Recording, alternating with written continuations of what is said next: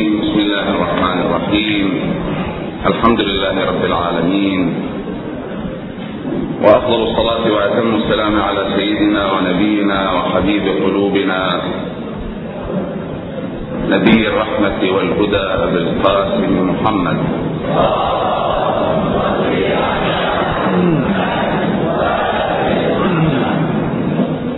وآل بيته المعصومين صلوات الله وسلامه عليهم أجمعين. السلام على سيدنا ومولانا قائدنا وهدانا ونور أبصار الورى والبصائر بقية الله في الأراضين.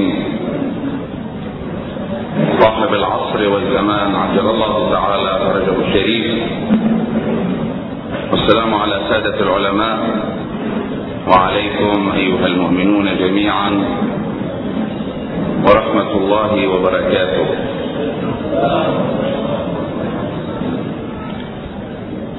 ليلة النصف من شعبان ويوم النصف محطة متقدمة في الموسم الإلهي الفريد الذي يبدأ بأول ليلة من شهر رجب. على وقع ترنيمة يا من أرجوه لكل خير. وآمنوا سخطه عند كل شر. يمضي المؤمنون شهر رجب. يغسلون بماء مزن الرحمة الإلهية أدران قلوبهم. وما إن يطل شهر شعبان حتى يتولى نشيد شعبان. بلسمة جراح القلوب ورعايتها في أحضان الولاية على وقع نشيد شعبان. اللهم صل على محمد وآل محمد شجرة النبوة. الفلك الجارية الكهف الحصين. وتقل ذكرى مولد بقية الله في الأراضين. أرواحنا لتراب مقدمه الفداء.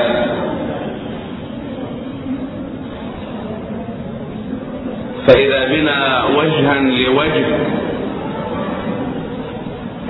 أمام الحقيقة التي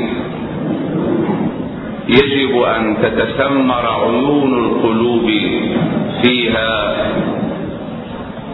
الحتمية الإلهية التي توضحها مشاهد منها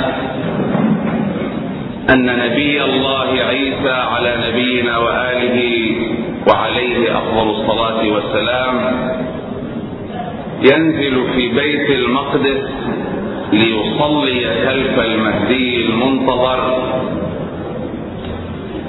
وتبدأ معركة العالم عندما تتحقق العولمة الحقيقية. تبدأ معركة العالم بمسلمين سنة وشيعة وبمسيحيين. الجميع معا في جبهة واحدة ضد أعداء البشرية اليهود. تقل ذكرى ولادة المولى عجل الله تعالى فرجه الشريف لتنفض الإحباط عن المحبطين. وتبعث الأمل في قلوب يائسين وتشحذ همم أصحاب العزائم المجاهدين للمضي قدما كحد السيف العلوي المحمدي. دون تراجع ودون ضعف. حتى لا تبقى فتنة على وجه الأرض ويكون الدين كله لله. ما أشد حاجتنا إلى استلهام هذه الذكرى في كل المجالات وخصوصا في مجال واقع الأمة وحركة صراعها ضد اليهود.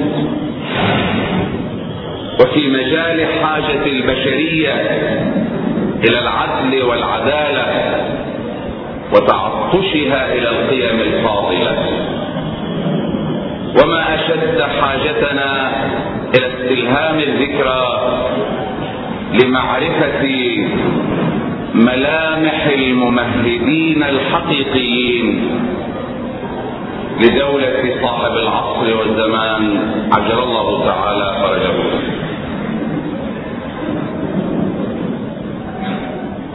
سأتناول بعضا من هذه الأمور في حدود ما يسمح به الوقت إن شاء الله تعالى.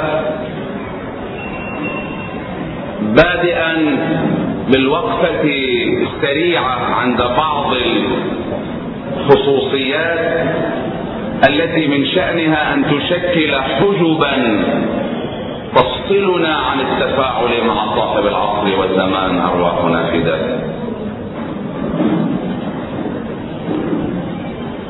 النقطة الأولى ينبغي أن يكون واضحا للجميع أن فكرة المخلص والمنقذ فكرة عالمية. نجدها في جميع الأديان.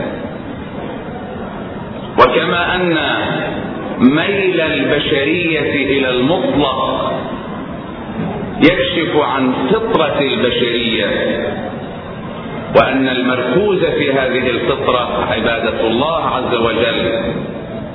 فإن ميل البشرية إلى المخلص الإلهي المنقذ الإلهي.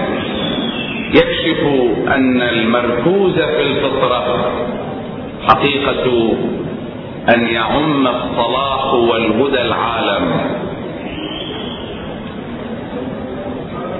إذا جئنا إلى الإطار الإسلامي نجد أن الأمة مجمعة على فكرة المهدوية ونجد أن قسما كبيرا من علماء المسلمين السنة. ويمكن أن نتحدث هنا عن المئات من العلماء المسلمين السنة الذين يصرحون بولادة الإمام المهدي وأنه ابن الإمام الحسن العسكري.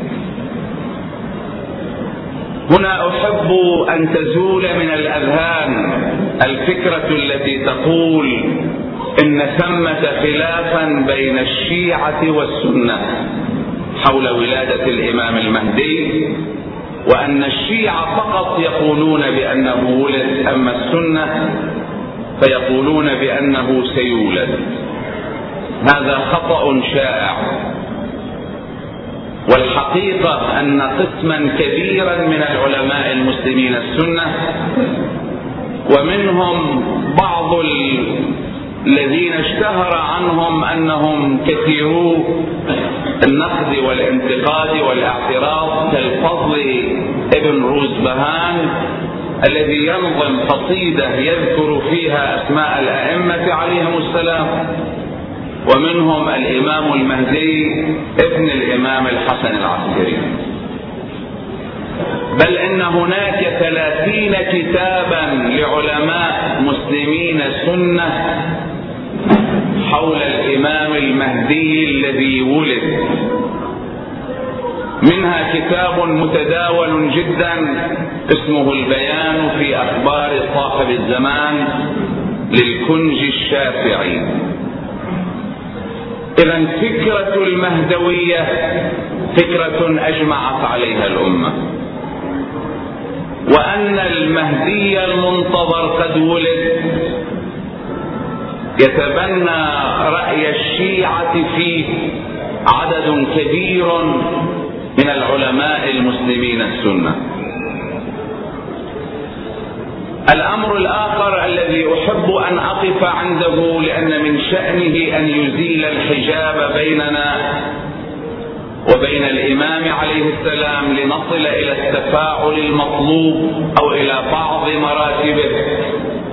مسألة العمر الطويل. رب شخص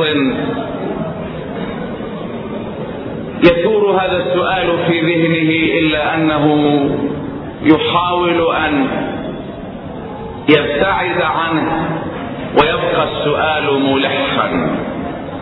ما معنى أن يكون عمر إنسان ألف سنة أو أكثر من عام 255 للهجرة إلى الآن؟ وهل يعقل أن نتحدث أمام الناس وبضرس قاطع عن هذا الإنسان عند هذا السؤال.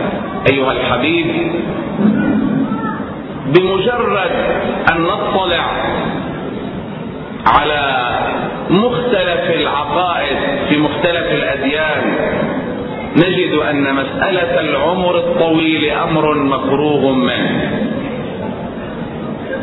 فإذا أردنا أن نستوضح رأي الأطباء والعلم الحديث نجد أن الخلاصة أن في الإنسان قابلية البقاء وأن الموت يعرض لأسباب. يمكن للإنسان أن يعيش الأحقاب الطويلة. فإذا جئنا إلى المنطق الإسلامي لنجد كيف تتعامل الأمة مع هذه الحقيقة نجد أن بعض العلماء المسلمين السنة يدافع عن طول عمر الإمام صاحب العصر والزمان أرواحنا فداه كما ندافع وبحجج قوية ودامغة. من الأمور التي ينبغي أن يقف عندها المسلم في هذا المجال اولا أن المسلم يقرأ في كتاب الله تعالى عن نوح على نبينا وآله وعليه أفضل الصلاة والسلام أنه لبث في قومه ألف سنة إلا خمسين عاما. لو فرضنا ما بدنا نأخذ أكثر من 950 سنة مع العلم بأن فترة ال 950 سنة فترة ما قبل طوفان. ولا يدخل فيها عمر نبي الله نوح عندما بعث بالنبوة. يعني إيش كان عمره لما صار نبي؟ 950 سنة كانت فترة تبليغه قبل الطوفان هناك رواية معتبرة في كتاب كمال الدين وتمام النعمة للشيخ الصدوق أن عمر نبي الله نوح 2500 سنة. طيب بنص القرآن الكريم 950 سنة. إذا اتفقنا على 950 على 1200 1300 مش راح نختلف يعني على 1500 يعني إذا تجاوزنا ال 200 وال 300 إمكانية الأمر صارت واضحة. فكيف إذا تنبهنا أننا نقرأ في كتاب الله تعالى أن نبي الله عيسى لم يقتل ولكن رفعه الله إليه وهو حي. النبي عيسى عمره أطول والله عمر الإمام إلى الآن أطول. الشيخ الصدوق عليه الرحمة يقول النبي عيسى إنما بقي على قيد الحياة لينصر الإمام المهدي عجل الله تعالى فرجه الشريف. فكيف تصدقون بطول عمر الفرع وتنفون وتنكرون إمكانية طول عمر الأصل؟ يعني قائد المسيرة هو الإمام المهدي هذا معنى الأصل يأتي النبي عيسى عليه السلام لينصره. إذا هو فرع كيف تعتقدون بطول عمر الفرع الذي بقي لنصرته؟ ولا تعتقدون بإمكانية طول عمر الأصل؟ فإذا تنبهنا إلى أننا نقرأ في كتاب الله تعالى عن العبد الصالح الذي لقيه نبي الله موسى وتعلم منه الخضر وأنه على قيد الحياة لأنه شرب من ماء الحياة. أو بنعرف أنه مسألة الحياة مش أنه والله رفعه الله إليه أنه النبي عيسى بعالم آخر. فإذا بالدنيا ما في مجال لإمكانية الحياة لا. العبد الصالح الخضر. طول عمره من أول لآخره كل طول عمر الخضر. لماذا؟ يقول الإمام الصادق عليه السلام وإنما طول الله عمر العبد الصالح الخضر ليستدل به على إمكان طول عمر صاحبكم هذا كله علامة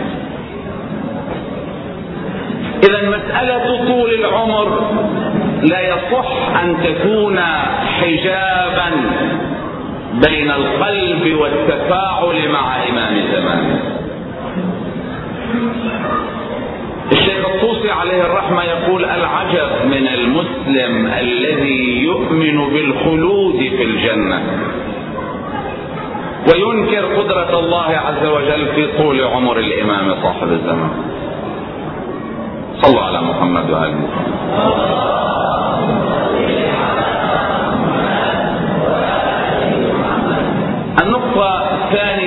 التي أحب أن أقف عندها. ما هي الحكمة في وجود الإمام رغم غيبته؟ أو بعبارة أخرى ما الداعي إلى طول عمر الإمام؟ لماذا لم يشأ الله عز وجل أن يولد الإمام قبل فترة من الموعد المقرر لظهوره. والجواب يرتبط بخصوصيات أذكر على سبيل الإيجاز منها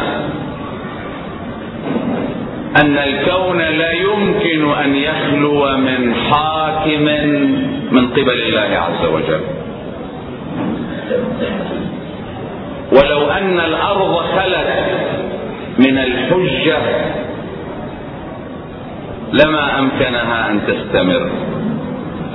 يعني كما أراد الله عز وجل أن يكون الماء سببا للحياة والهواء أو النور. كذلك أراد عز وجل أن يكون وجود الحجة من قبله.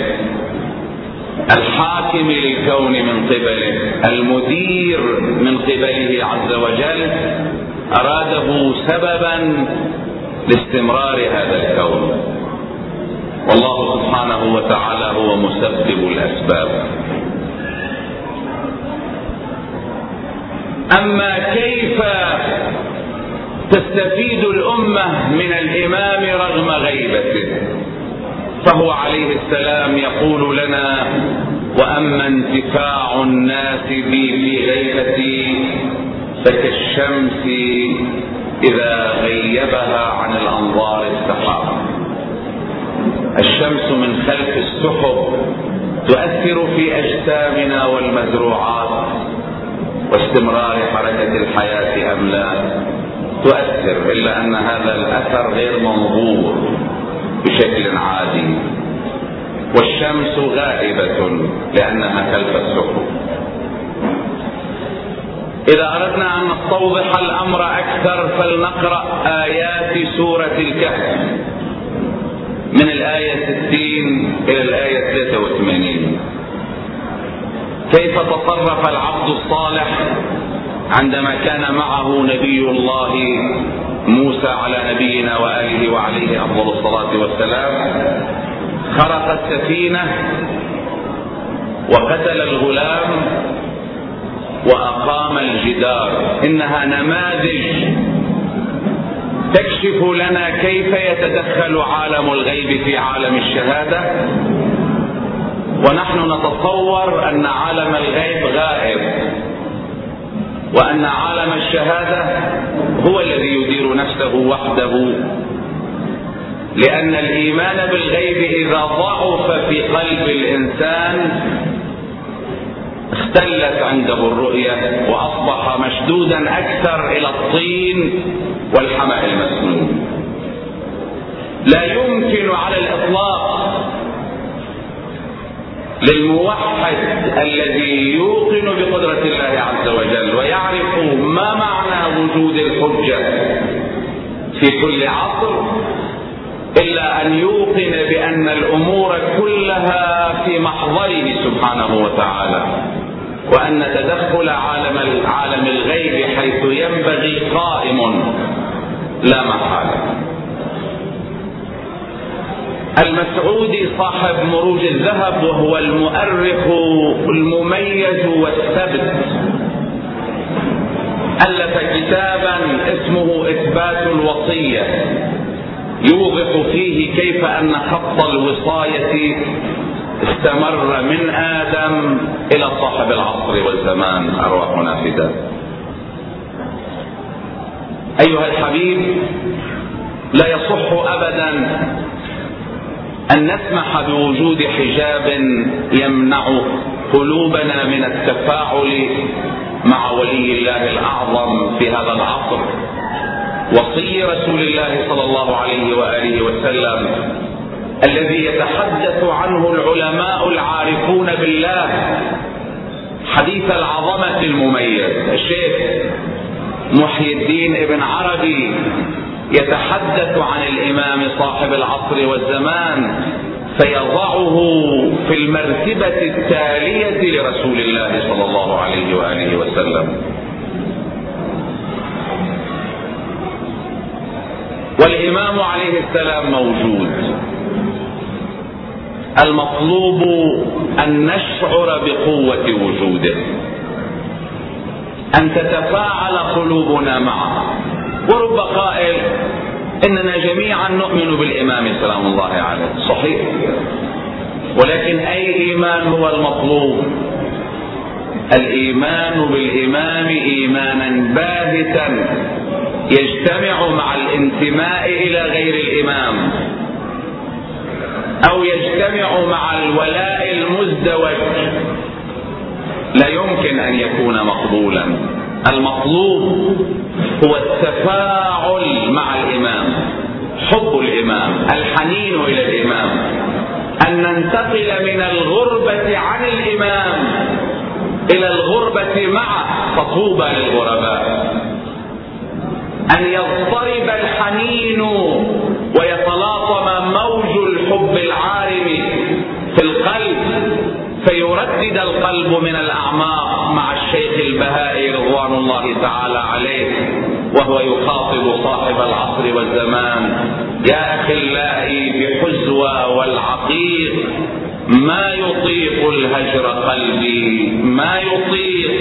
هل لمشتاق إليكم من طريق؟ أم سددتم عنه أبواب الوصال؟ أذكر هنا بعض النماذج. نماذج المحبين لإمام زمانهم. الذين تفاعلت قلوبهم معه النموذج الأول هو الشيخ البهائي رضوان الله تعالى عليه وهناك قصص عن تشرفه بلقاء الإمام. ينظم قصيدة منها هذان البيتان اللذان ذكرتهما. ومن جملتها أيضا يا رعاك الله يا ريح الصبا إن تجز يوما على وادي قبى سل أهيل الحي في تلك الربى. هجرهم هذا دلال أم ملال؟ جيرة في هجرنا قد أسرفوا حالنا من بعدهم لا يوصف إن جفوا أو واصلوا أو أتلفوا حبهم في القلب باق لا يزال. هم كرام ما عليهم من مزيد. من يمت في حبهم يمضي شهيد مثل مقتول لدى المولى الحميد أحمدي الخلق محمود الفعال.